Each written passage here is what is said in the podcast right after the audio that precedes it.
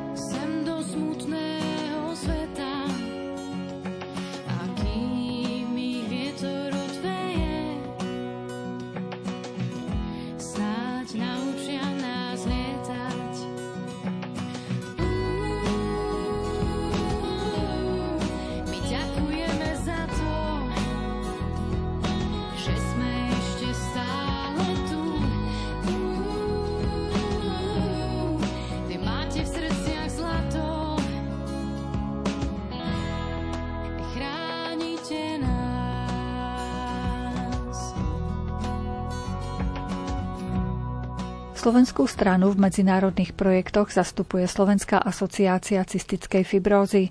V štúdiu je naším hostom jej predsedníčka doktorka Katarína Štepánková. Na projektoch spolupracuje aj lekárka doktorka Anna Feketeová, je detskou lekárkou v detskej fakultnej nemocnici v Košiciach a pôsobí aj v detskom centre cystickej fibrózy. Tá je druhým hostom v našom košickom štúdiu. O projektoch nám na úvod porozpráva doktorka Katarína Štepánková. My sme získali grant z Európskeho programu cezhraničnej spolupráce s Ukrajinou NICBC Huskrova, ktorý implementujeme. Je to taký paradox, že vlastne máme financie na spustu aktivít, ktoré sme si naplánovali, ale Vlastne mnohé z nich vieme realizovať, ale mnohé sa aj veľmi ťažko realizujú. Musíme presovať termíny, prispôsobovať sa celej situácii. Tak to nás tak troška mrzí, že nemôžeme to urobiť vlastne pre tých ľudí v tom plnom module, ako sme to mali naplánované. Ale aj napriek tomu vlastne sa nám darí všetky aktivity realizovať. Medzi tým sme získali ďalší grant z toho istého programu cez hraničnej spolupráce s Ukrajinou, ktorý implementujeme tiež. Máme naplánovaných mnoho rôznorodých aktivít. V rámci týchto dvoch projektov spolupracujeme na Ukrajine s detskou nemocnicou v Ivano-Frankivsku. A práve ten druhý projekt má názov Modernizácia centier cystickej fibrózy v Košiciach a v Ivano-Frankivsku. Čiže našou snahou je jednak zakúpiť modernejšie technické a medicínske vybavenie pre centra cystickej fibrózy v týchto dvoch mestách, teda na Ukrajine aj na Slovensku v Košiciach. A taktiež máme tam edukačné aktivity, máme v tom projekte naplánovanú aj veľmi zaujímavú aplikáciu pre dospievajúce deti, ktorá pomáha vlastne dodržiavať e, túto celoživotnú liečbu. V Košiciach sú dve centrá pre liečbu cystickej fibrózy. Jedno je pre deti, jedno pre dospelých a vlastne my podporujeme z týchto projektov obidve centra. Čiže teraz, keď kúpime nejaký prístroj, tak ho kúpime do obidvoch centier, čím sa naozaj môže vďaka týmto projektom zmodernizovať tieto centra. Sú to mnohokrát také špeciálne prístroje alebo špecifické, ktoré bežne v nemocniciach nemajú a majú aj problém ich nejak zakúpiť.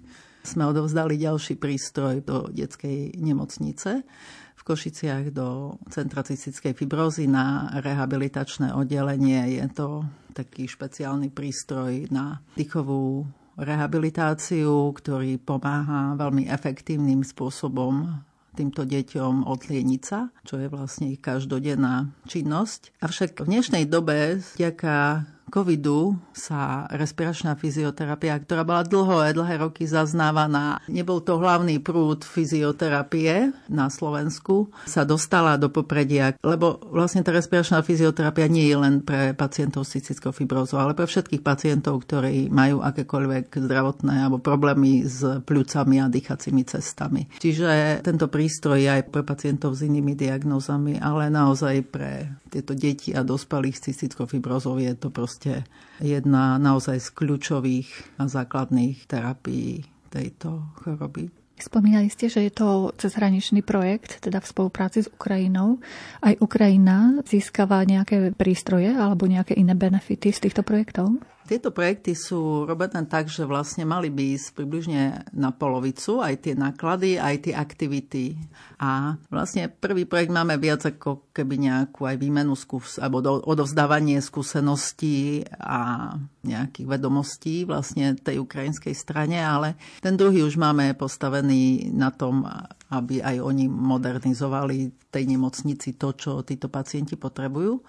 A oni vlastne z toho prvého projektu robia aj vlastne takú malú rekonštrukciu časti oddelenia, takže mali by tam niekoľko izieb mať takých naozaj moderných. A taktiež kupujú prístroje, oni kupujú podobné prístroje ako my, ale ešte kúpili aj, vlastne zakúpili z tých projektov aj také iné špecifické prístroje do laboratória. Oni kupujú aj viacej rehabilitačných pomôcok alebo prístrojov aj pre samotných pacientov. My tiež, ale keďže u nás mnohé z týchto pomôcok vlastne sú hradené zo zdravotného poistenia, tak vlastne nemusíme toľko kupovať, takže sme kúpili len také, ktoré nie sú radené zo zdravotného poistenia. A práve aj tento prístroj Simeox je od 1. júla v kategorizačnom zozname ministerstva zdravotníctva a je hradený zdravotnými poisťovňami. Tie zatiaľ sa k tomu stávajú tak opatrne a neschvalujú všetky žiadosti, ale veríme, že tí pacienti, ktorí z toho budú profitovať a ktorí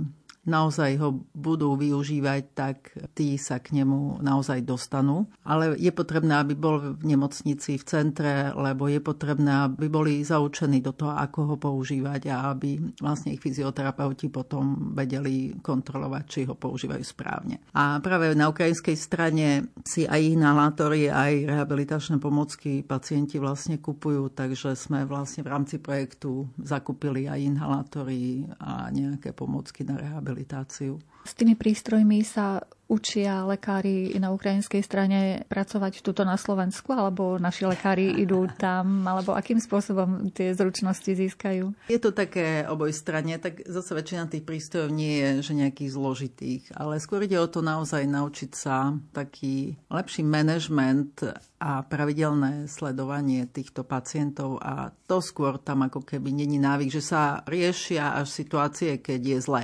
ale vlastne cystická fibróza je dedičná, je zriedkavá, je to chronické ochorenie, čiže tam je dôležité, aby ten pacient chodil pravidelne na kontroly, aby lekár vedel zachytiť už aj malé zmeny alebo zhoršenia toho zdravotného stavu a nie riešiť zápal pľúc. Je lepšie zachytiť infekciu skôr, než sa rozvinie do zápalu pľúc, ktorý už narobí škody. Takže áno, jednak my chodíme na Ukrajinu, Občas ide s nami aj pani doktorka. Robíme tam workshopy. Teraz plánujeme na jar konferenciu, čiže vždy tam prinášame aj prednášajúcich zo Slovenska, ale aj z iných krajín EÚ. A občas sa ide naozaj, že do nemocnice priamo vlastne lekári medzi sebou môžu si vymieňať svoje skúsenosti, môže sa im poradiť. A máme naplánovaný aj také 5-dňový tréning či školenie pre ukrajinských lekárov a fyzioterapeutov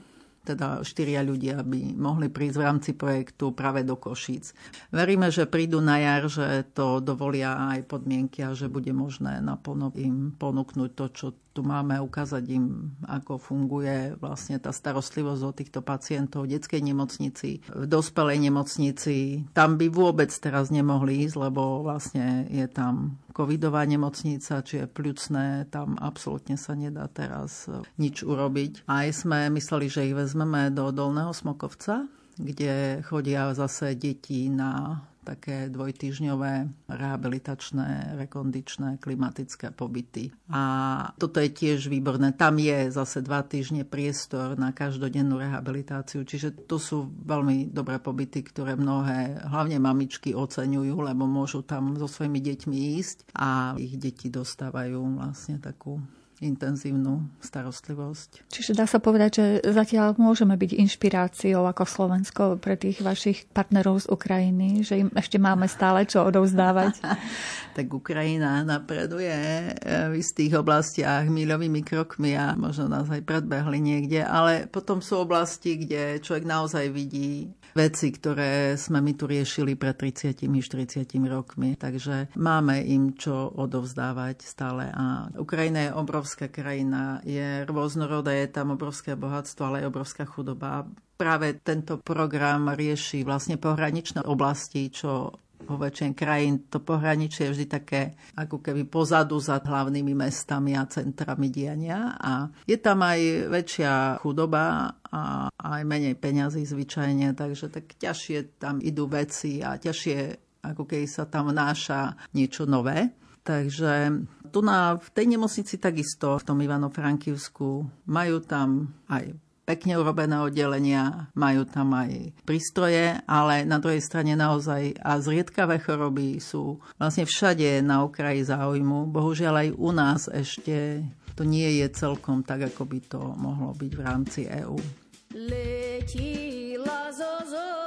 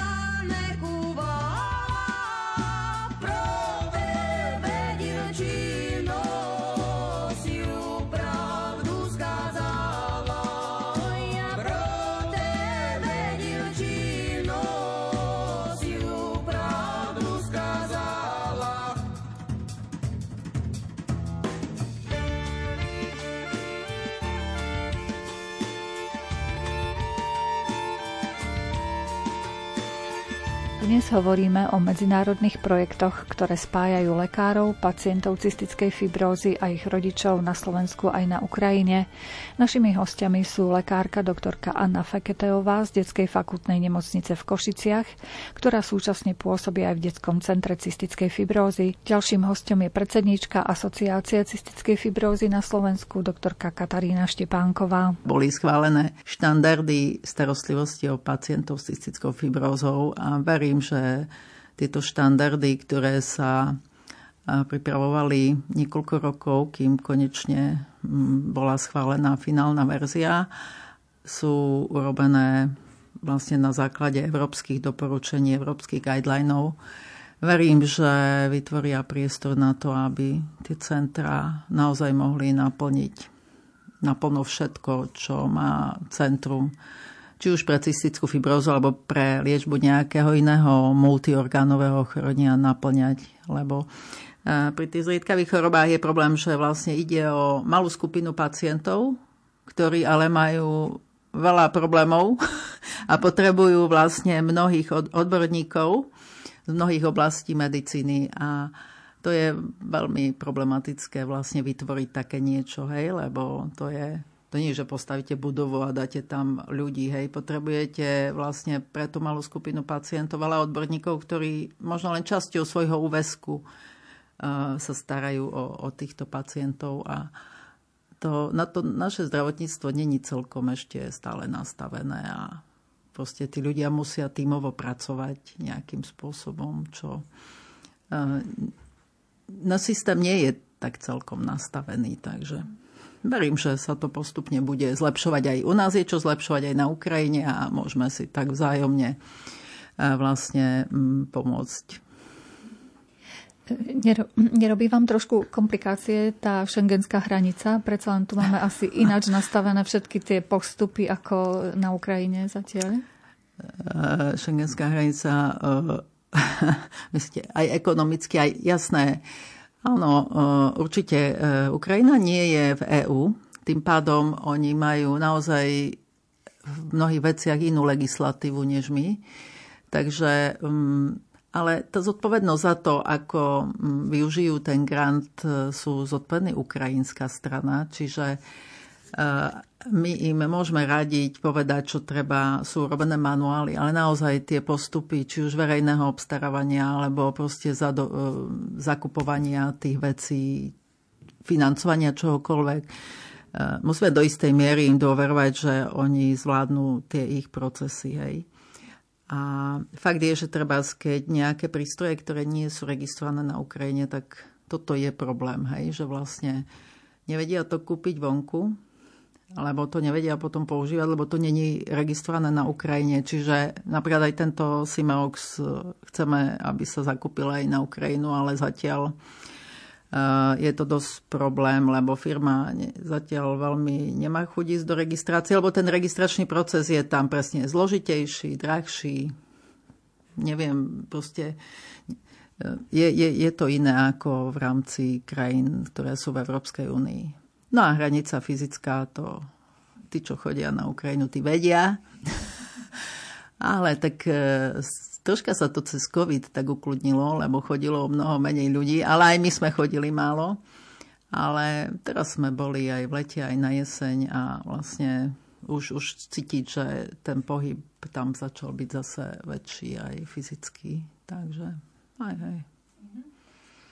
Ale e, v priebehu tých rokov, čo sledujete ten vývoj v tej oblasti cystickej fibrózy na Ukrajine u vašich partnerov v Ivano-Frankivsku, tak dá sa povedať, že teda postupujú, že vidno tam už výsledky tých projektov. Tak e, viete, ja som už prvýkrát bola na Ukrajine v roku 2008, keď ma oslovila jedna profesorka z Ušorodu, že či nepomôžem aj im niečo s touto problematikou tak ja som povedala, že OK, že však už Horod je tu blízko, že môžem sa prísť pozrieť. No a vlastne sme, dva roky na to sme začali vlastne ešte pred týmito dvoma projektami ešte jeden projekt vlastne s Ušorodom. A vlastne tam sa udiala vec, ktorú možno sme ani tak nečakali, ale fakt je, že keď sme robili prvý workshop v Ušhorode, čo je fakt na hranici Ukrajiny, ktorá po druhý koniec Ukrajiny je skoro 2000 kilometrov, a že na ten workshop tam prišli nakoniec ľudia z celej Ukrajiny, jak lekári, tak pacienti, tak ich rodičia. Takže vlastne sme naozaj ako keď otvorili priestor pre celú Ukrajinu a aj keď pracujeme len v tejto malej oblasti, stále to má dosah na vlastne všetkých pacientov na celej Ukrajine. A vlastne my tak úzko spolupracujeme aj s lekármi z iných oblastí Ukrajiny, ktorí naozaj majú väčšie skúsenosti, aj sú takí aktívnejší. E, naozaj veľmi dobrú spoluprácu máme s lekármi v Lvove, čo je kúsok od Ivano-Frankivska Takisto sme v kontakte s pacientskou organizáciou, ktorá vlastne má tú základňu v Kieve, ale oni majú, vlastne Ukrajina má 24 oblasti, čiže a každá z nich má ešte ako keby e, čas vecí takých svojich tých oblastných, hej, aj e, liečba a zdravotnícká starostlivosť je čiastočne financovaná z budžetu celoštátneho. To sú väčšinou také, jak u nás aj boli, také národné plány, a my sme zabudli, ale oni na tom ešte stále fungujú, ktoré sú vždy na rok. A potom časť e, liekov financuje sa z oblastných peňazí, hej, z toho. Oblasti sú to. No a toto je individuálne v každej oblasti, hej, a oni vždy na rok sa rozhodujú, či zakúpia tie lieky pre tie deti, alebo nezakúpia. Čiže je to taký, no, taká neistota tam je stále, že ako sa kto rozhodne. No, čiže a vlastne oni už na základe toho našho predošlého projektu vlastne začali spracovať nejaké štandardy starostlivosti a nejaké doporučenia, aby mali a vlastne podarilo sa im v 2016 vlastne niečo presadiť cez ministerstvo pre túto skupinu pacientov a vlastne teraz robia tiež na nových štandardoch, lebo vlastne prichádzajú nové lieky, nové nové terapeutické postupy, takže všetci musíme inovovať a aktualizovať e, všetko, čo je tu k dispozícii. A oni majú, e, nemajú register pacientov, ako máme my, ale z toho, čo vlastne e, dokážu dať dokopy čísla, počty pacientov od lekárov z jednotlivých tých oblastí, tak je ich 903. Čo je veľmi malé číslo, u nás je 344. A e, no, takže stále ja vidím veľký, veľký nedostatok ešte tam, že potrebujú určite zlepšiť diagnostiku tohto ochorenia. A práve jeden z tých prístrojov, ktoré sme zakúpili, je prístroj aj na diagnostiku cystickej fibrózy. Je to prístroj, ktorý je už v súlade naozaj s európskymi štandardami. A ten sme vlastne zakúpili aj do detskej nemocnice, aj do dospelej nemocnice v Košiciach, aj v Ivano-Frankivsku vlastne oni zakúpili tiež taký prístroj, takže možno pani doktorka vie o ňom viac povedať. Aj doteraz sa robila diagnostika, lebo vlastne potný test je zlatý štandard diagnostiky cystickej fibrózy. To je úplný základ. A on je neinvazívny, je jednoduchý. No s týmto novým prístrojom je o trocha drahší, než bol ten pôvodný, ale ten pôvodný naozaj už v dnešnej dobe, keď niekto vidí dve elektrody a nejaké kabliky, tak uh, už na to pozerajú mnohí tí mladí lekári, že to, kde sme v stredoveku. A No, dobre, ten stal 3 eurá, tento nech stojí, neviem, 100 eur vyšetrenie. Stále to, že sa to urobí trikrát za život, je, je stále mm, veľmi jednoduché diagnostikovať túto chorobu. Len treba na ňu myslieť a treba urobiť v centre, ktoré robí dosť často tento test, vlastne niekoľko testov, aby sa to potvrdilo alebo nepotvrdilo.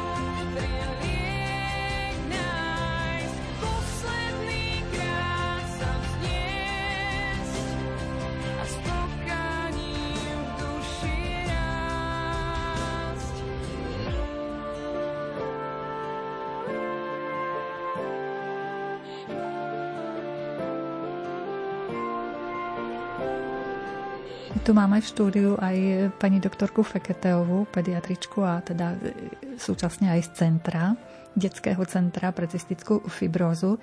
Vy tiež dlhé roky spolupracujete na týchto projektoch cez hraničných, ale možno by sme mohli začať práve tým diagnostickým prístrojom. V čom je iný podľa vás, keď ste ho začali používať, čím pomôže tým pacientom? Ďakujem, dobrý večer. Pomôže pre všetkým pacientom v tom, že je to diagnostika, ktorá je v súčasnosti odporúčaná v celej Európskej únii a dá sa povedať celosvetovo.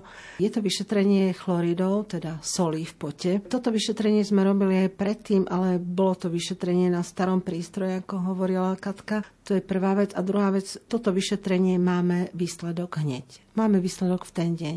A vzhľadom na to, že momentálne v ostatných rokoch je na Slovensku screening cystickej fibrózy a keď si viete predstaviť seba, že dostanete nejakú správu, že vaše dieťa môže mať cystickú fibrózu, príjete do nemocnice, urobia vám vyšetrenie a máte ďalšie dva dní čakať na ten výsledok, a tento výsledok pomocou tohto testu, o ktorom teraz hovorím, to je prístroj Makrodukt, vlastne máte výsledok hneď a hneď ste si aj oboznámená a hneď viete, ako sa máte zariadiť a nemusíte čakať a všetko ten stres a to, čo tú rodinu vlastne čaká v priebehu tých pár dní, tak toto všetko sa odbúra. Nehovoriac o tom, že tento test je presnejší alebo možno by povedať lepšie ako ten predchádzajúci. Aj to prístroj, ktoré vyhovuje všetkým štandardom. To je taká dobrá správa, že takýto prístroj sme dostali teda do detskej fakultnej nemocnice Okrem tohto prístroja Makrodukt Asociácia cystickej fibrózy rovnako zakúpila prístroj Body Analyzer, čo je vlastne prístroj, pomocou ktorého sa dá merať v tele, koľko máte tuku, akú máte výživu. Je to veľmi dôležité pre cystickú fibrózu, pretože výživa je úzko spätá s plúcnymi funkciami a pokiaľ nemáte dobrú výživu, nemáte dostatočnú silu a nemáte dostatočné úsilie na dýchanie, zle sa vám dýcha, ľahšie podliehate respiračným infekciám a celkové sú horšie výsledky a horšie sú aj tie plúcne funkcie. A bežnými týmito vyšetreniami, ako je výška váha a meranie body mass indexu, to sú naozaj orientačné a my potrebujeme zakročiť v, t- v rámci tej výživy hneď na začiatku. Hneď, aby sme vedeli intervenovať. To znamená zlepšiť výživu, či už dodaním nejakých tzv. sipping, to znamená výživových doplnkov, ktoré si popíjajú, alebo dokonca zavedením perkutanej gastrostómie, čo je teda zavedenie priamo potom, priamo výživa do žalúdka a pomocou toho sa potom deti v noci vyživujú tak, aby mali primeranú výživu. Takže toto je tiež veľmi dôležité. No a ten prístroj Simeox je niečo úžasné na odhliňovanie pre tie deti, pretože tie deti alebo tí naši pacienti majú naozaj tie plúca zaplavované hlienmi. A prístroje nie sú jediné dobré správy, ktoré máme. Máme dobré správy, o ktorých hovoria, že boli teda schválené štandardy starostlivosti pacientov o cystickú fibrózu. Máme dobré správy, keď bola schválená nová liečba pre cystické fibrózy a dnes máme skúsenosti s touto liečbou a boli schválené ďalšie, ešte lepšie lieky pre pacientov s týmto ochorením. Mám pacientov, ktorí dostali túto liečbu a títo pacienti boli na kyslíku, nepotrebujú kyslík cítia sa výborne, priprali, takže otvoril sa im úplne iný obzor životný, aspoň ja to tak pociťujem. A to vďaka nekonečnému úsiliu rodičov, pacientov a rodičov s cystickou fibrózou sa toto všetko podarilo a hovorím, tie úspechy sú naozaj, sú naozaj zjavné. Spomínali ste tie štandardy, to znamená, že existujú nejaké univerzálne postupy, ako liečiť týchto pacientov, keby ste nám priblížili teda obsah tých štandardov. Áno, samozrejme aj to, ale je to pre všetkým o starostlivosti. Je to všetko, čo má také centrum splňať čo má zabezpečovať, ako má vyzerať, aký má mať odborníkov, čo všetko k tomu treba. A to je vec nie do radov lekárov, ale to je vec do radov poskytovateľov a tých, ktorí sú zodpovední za zdravotnú starostlivosť. Samozrejme všetkých pacientov v tomto prípade hovoríme o zabezpečení starostlivosti o cystickú fibrózu, že tam má byť gastroenterolog, že tam má byť sestra pre cystickú fibrózu, že má mať e, také a také prístrojové vybavenie a podobne. Štandardné postupy liečebné ako také sú vypracované dlhodobo a my sa vlastne tým riadíme, sú updateované teda priebežne v Európskej spoločnosti pre cystickú fibrózu fibrózu a všetci ich poznáme. A musím povedať, že na Slovensku máme dobrú liečbu, máme dostupnú liečbu, aspoň čo sa týka antibiotík alebo čo sa týka hospitalizácia a aj ostatné liečby. Máme trochu rezervy, ako vždy nejaké rezervy sú Máme rezervy napríklad v tom, že stále nemáme celkom dostupnú a celkom legislatívne vyriešenú ambulantnú liečbu, alebo tak, aby si títo pacienti mohli niektoré tieto lieky dávať doma, napríklad intravenózne. Ale to je taký širší problém, ovšem skvalitnilo by to ich život, lebo keď moji pacienti 4 krát ročne majú byť hospitalizovaní, a to nie vždy len preto, že sú akutne chorí, ale na to, aby som ich udržala v dobrom klinickom stave, je potrebné, aby oni boli liečení pravidelne.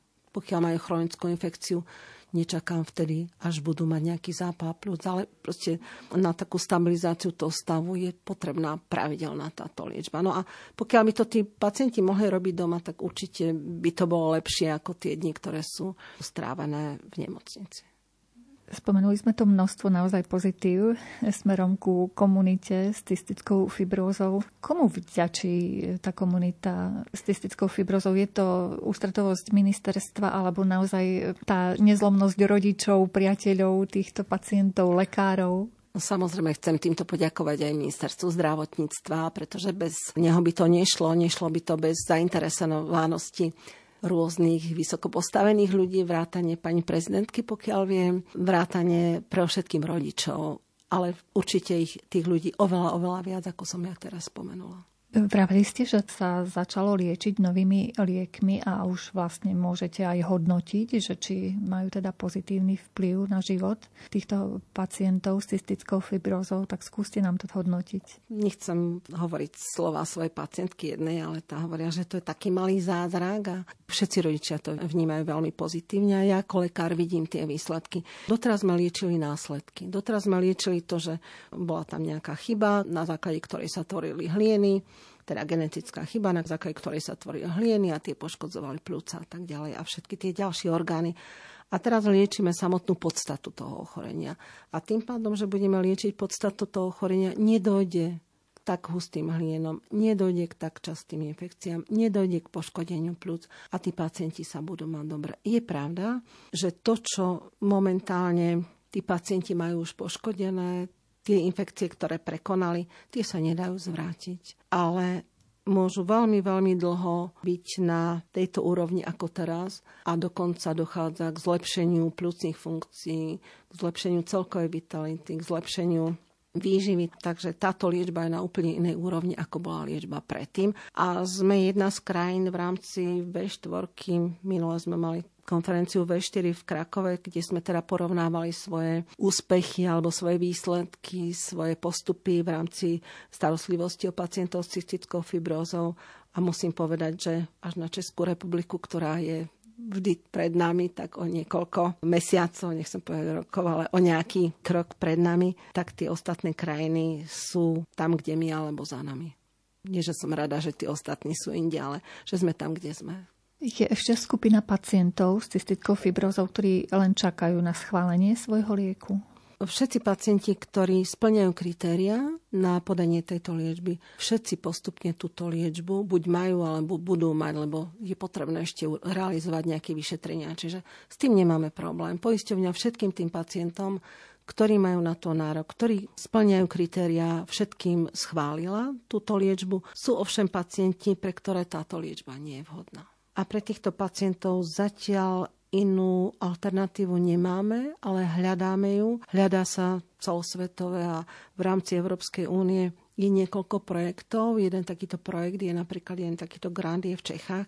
Je to systém na podklade organoidov s tým, že sa odoberie vzorka pacienta a k tej vzorke toho tkaniva sa hľadá príslušný liek z tých liekov, ktoré momentálne sú na tejto úrovni. A pokiaľ sa ten liek nájde, tak vlastne vieme potom tomuto pacientovi túto liečbu poskytnúť. Tých pacientov je stále nemálo. Aj napriek tomu viem si predstaviť, že vy ako lekárka musíte mať radosť, že máte čo ponúknuť tým pacientom a naozaj vidíte tie výsledky, že sa im život skvalitnilo mnoho. Určite áno a najviac mám radosti, keď oni majú radosť a keď teda vidím jedno z takých prvých, keď som videla na Facebooku, ja nie som moc Facebookový typ, ale keď som sa teda pozrela a videla som také úprimné slova toho dievčaťa a tých rodičov, ako ďakujú Pánu Bohu a všetkým okolo za to, že sa toho dožili a že majú túto príležitosť takto sa liečiť a že sú tam, kde sú teraz.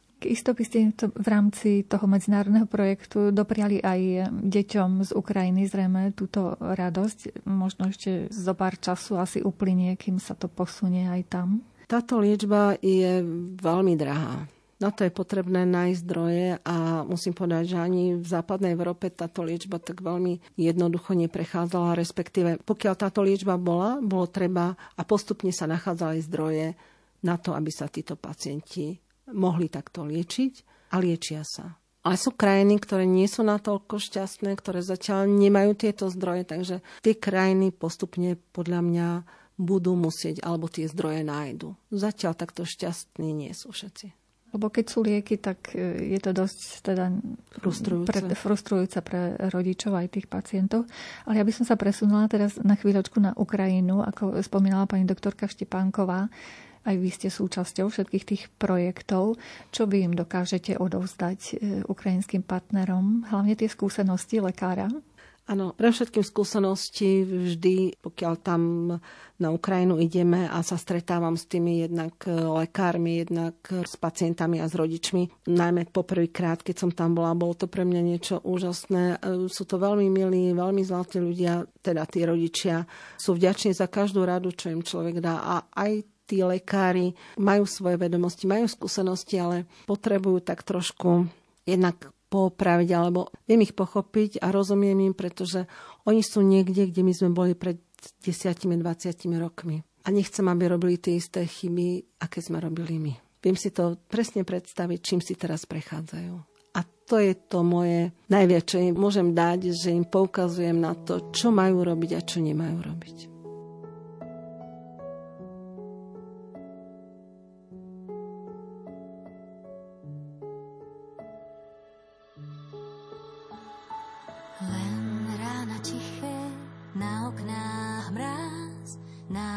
Ani iných. Nešetrí čas, sme vtáci v obilí, čo búrku prežili. Len tváre nie je to fér, máme čo chceme, čítam ti spier, že hlúpe omily. Nám krídla zlomili len kvôli nám. Točí sa svet,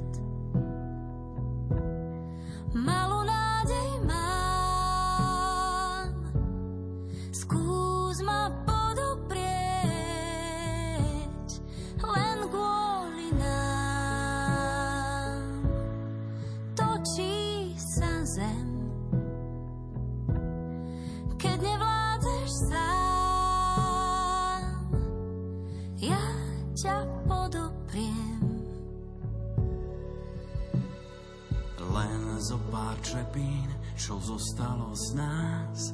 Zbieram a lepím, so mnou sa snaž, naša láska v dejinách.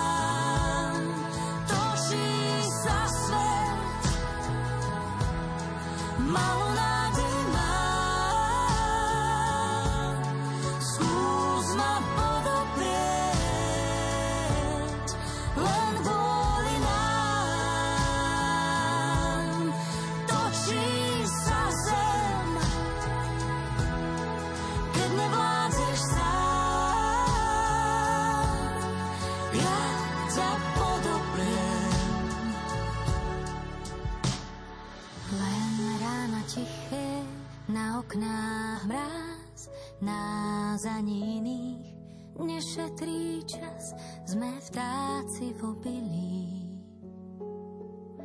čo búrku prežili. Dnes hovoríme o ochorení cystická fibróza a o medzinárodných projektoch s Ukrajinou.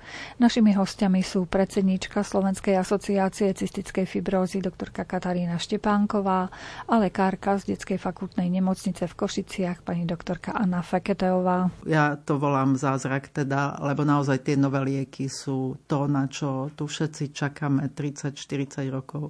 Vlastne od roku 1989, keď bol objavený gen cystickej fibrózy, tak celá komunita na celom svete čaká, kedy sa objaví nejaká liečba. Takže bolo to veľmi zaujímavé vlastne vidieť, ako v ktorej krajine postupuje ten proces tej dostupnosti k týmto inovatívnym liekom, ktoré sa volajú modulátory CFTR genu. A jak tie procesy nie sú jednoduché. Napríklad e, stále nemajú schválenú túto liečbu ani v Holandsku, ani v Belgicku. Tiež čakajú e, na to, ale fakt je, že tieto veľké krajiny a oni sú zapojené do klinických štúdií, čiže mnoho pacientov sa vďaka klinickým štúdiám k tým liekom vlastne aj tak dostalo, čo bohužiaľ Slovensko nie je.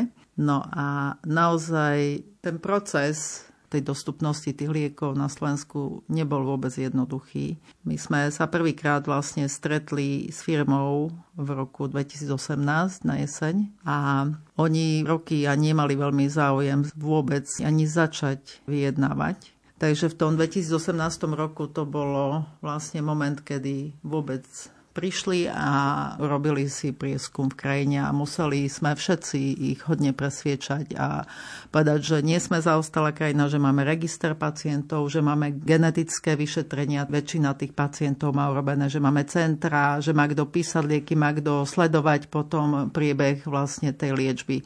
A bolo to stretnutie, kde boli aj zástupcovia pacientov, boli tam lekári zo všetkých centier, plus oni začali vyjednávať s inštitúciami. A ten proces nebol ľahký ja si pamätám to stretnutie a vtedy podľa mňa možno okrem asi troch rodičov nikto neveril, že sa to podarí. Vedeli sme, že nemôžeme popustiť a to boli ťažké vyjednávania, lebo naozaj tie lieky sú veľmi drahé a naozaj žiť s tým, že sú lieky pre vaše dieťa a vy sa neviete k ním dostať ani cez systém, ale neviete si ani kúpiť, lebo toľko stoja, že to musíte byť veľký milionár. Takže všetci sme žili frustrovaní v takom strachu, v takej neistote a naozaj ten pocit je strašidelný, keď neviete sa k tomu dostať. S tým, že sú to štyri lieky, alebo tých mutácií génov cystickej fibrózy je skoro 2000 a tie lieky sú indikované podľa jednotlivých mutácií, teda podľa skupín mutácií. No a sú k dispozícii 4 lieky, každé na iné kombinácie týchto genetických mutácií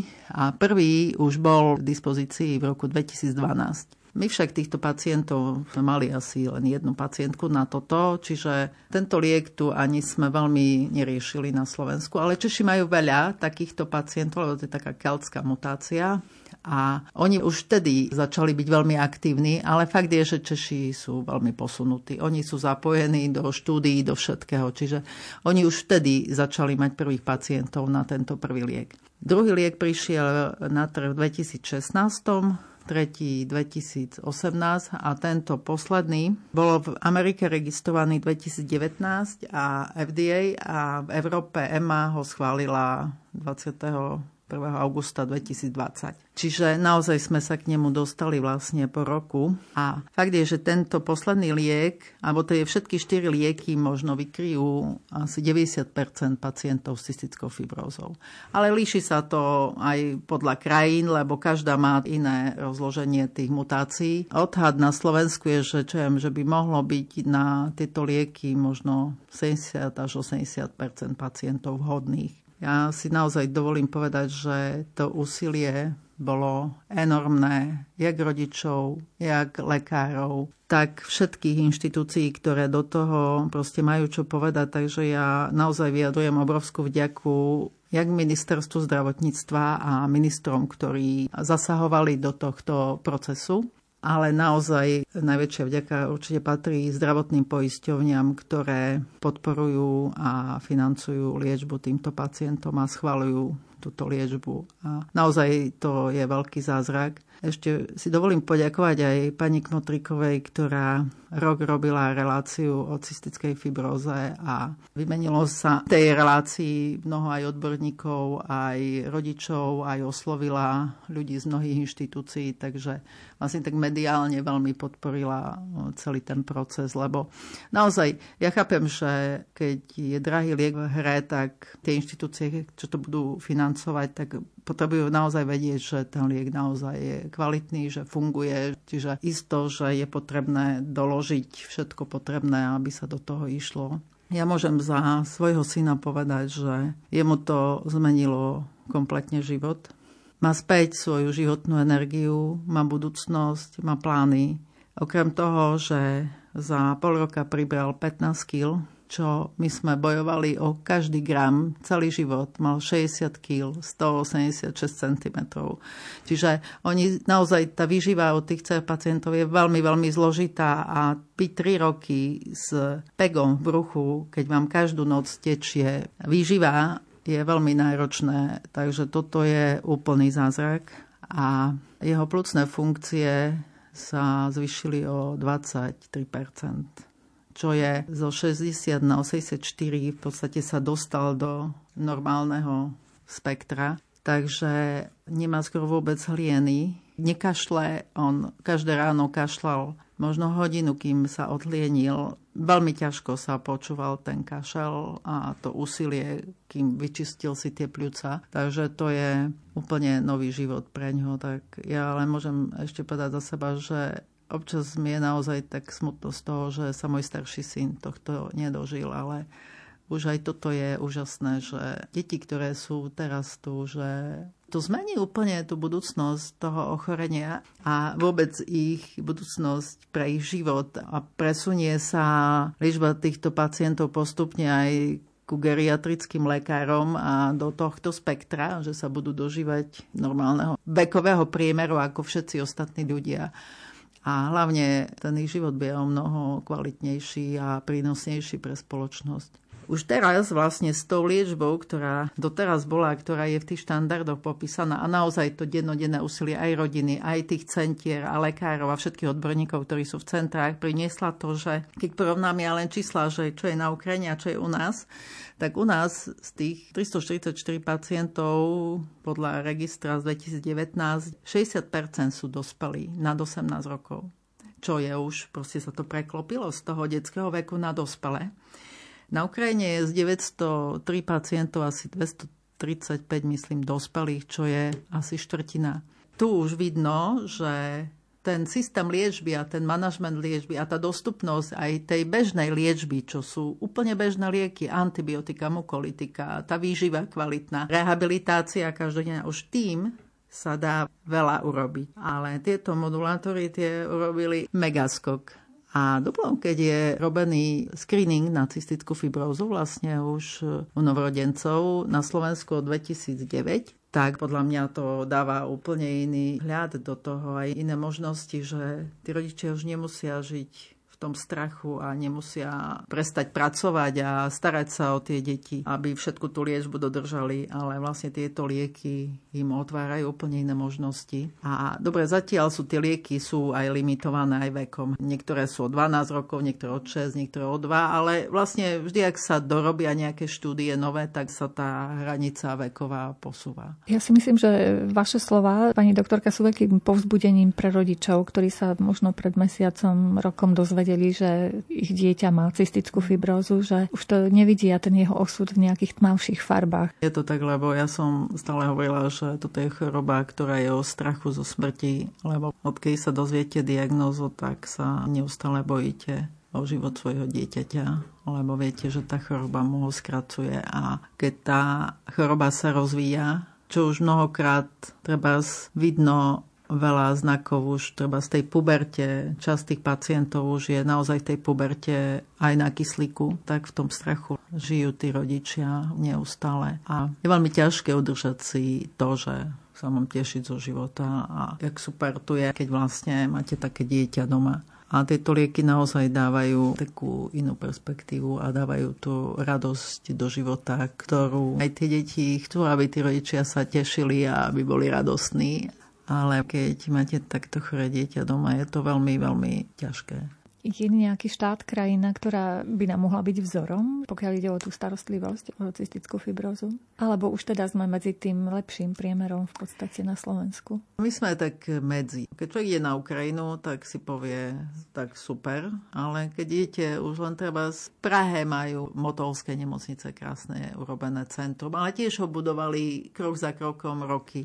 Napríklad aj v Poľsku je jedno centrum pre deti, kde naozaj vybudovali tie podmienky podmienky tak vytvorili ten tým ľudí, kde to majú. Ale teraz v zvyšku Poľska je to také, jak to je. Pre mňa stále je dobrým vzorom Švédsko, ktoré má dobre zorganizovanú starostlivosť OCF pacientov, má skvelé vybudované centra, tímovú prácu. Určite aj v Nemecku sú výborne nastavení, tam tiež funkčné tie centra, sú ich veľa, oni majú veľa pacientov. Francúzsko, všade sa nájdú lepšie a horšie. Ale jednoznačne sa za tie roky ukázalo, že tá starostlivosť, keď je vedená v tých centrách, kde sú lekári, ktorí majú naozaj tú skúsenosť s touto diagnózou, lebo ona není bežná, je to zriedkavá choroba. Čiže nemôžeme ani očakávať, že to má vedieť každý pneumolog, ako s tým narábať, alebo vyživový poradca, alebo fyzioterapeut. Ale práve na to sú tie centra, že potom chodia tí ľudia vlastne do toho centra a vedia, že tam dostanú takú starostlivosť, akú potrebujú. Čiže tá snaha bola naozaj, aj u nás to trvalo, tiež chodili tí pacienti všeli, kde ich liečili aj v okresných nemocniciach, kedy ak boli krajské okresné a tak.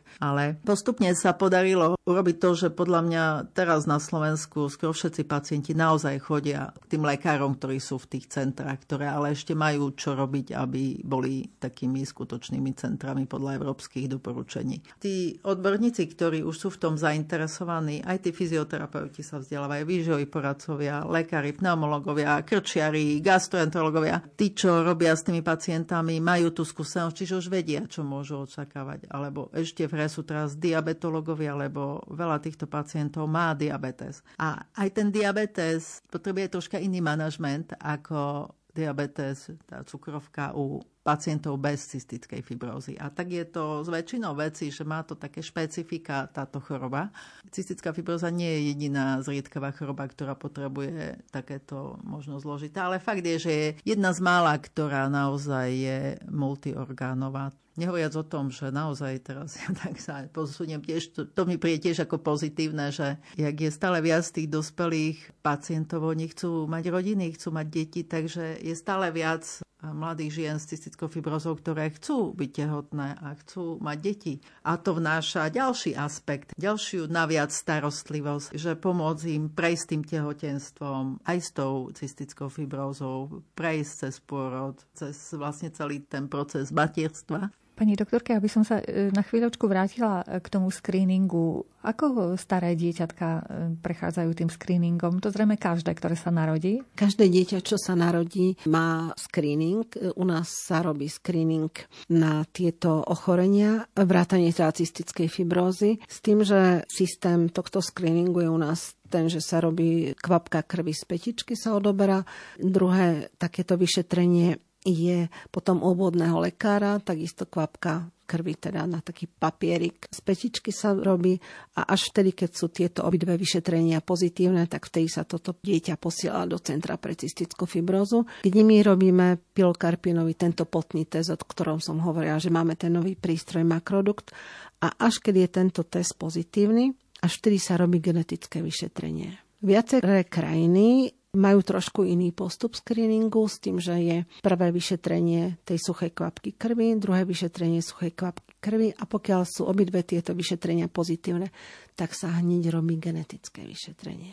A až keď je genetické vyšetrenie buď pozitívne, alebo sú nejaké príznaky, tak vtedy sa robí potný test U nás za toto obdobie boli aj pacienti, ktorým sú aj cystické fibrozy, ktoré majú normálne chlordy v pote a tie týmto vyšetrením môžu uniknúť. Nie ich veľa, ale sú také mutácie. Takže je to na zváženie, ale zatiaľ myslím, že sa neuvažuje o tom, že by sa zmenil ten systém tohto screeningu. Takže k nám sa dostávajú pacienti asi vo veku takých, teda pacienti, deti sa dostávajú vo veku takých nejakých 5-6 týždňov kedy my vieme o zúčitosti povedať, či tú cystickú fibrózu majú alebo nie. Je to veľmi dôležité už v tomto veku diagnostikovať cystickú fibrózu kvôli tomu, aby sme predišli tomu, aby došlo k nejakým buď k poruchám výživy, alebo teda k nejakým zápalom plúc. Čím skôr sú tie deti liečené a čím skôr sú nastavené na celý ten komplex liečby, ktoré vyžadujú, tak tým lepšie sa majú a tým sú lepšie výsledky. Stalo sa nám, že bolo prijaté dieťa, ktoré bolo vlastne v rámci toho diferenciálnej diagnostiky a bolo vo veku 7 týždňov, neviem, mamčka povedala, že ona nepríde teraz, že príde o týždeň neskôršie, alebo že niečo si musí ešte vybaviť a bolo prijaté potom v pomerne vážnom klinickom stave. Takže tie prvé týždne sú naozaj veľmi dôležité a v tomto patrí vďaka teda všetkým obodným lekárom a pre všetkým screeningovému centru v Banskej Bystrici, ktoré sa stará ako o ostatné screeningy, tak aj o tieto screeningy cystickej fibrozy, ktoré toto všetko manažujú. Je to manažované veľmi dobré. Pokiaľ nejaké dieťa ujde zo screeningu, vždy to vieme potom vyriešiť a nie je to chyba žiadnych zúčastnených, ale to chyba vlastne napríklad, ako hovorím, že sú mutácie, ktoré napríklad majú nízke chloridy v pote, alebo sú mutácie, ktoré sú také atypické a tie takisto môžu ujsť v tomto screeningu, takže e, za tie roky niekoľko takýchto pacientov ušlo, ale potom sa diagnostikovali vo veku niekoľkých mesiacov. Všetky tieto diagnostiky potom prebehli do roka, čo je stále teda veľmi dobrý čas, včasný čas teda na diagnostiku cystickej fibrózy.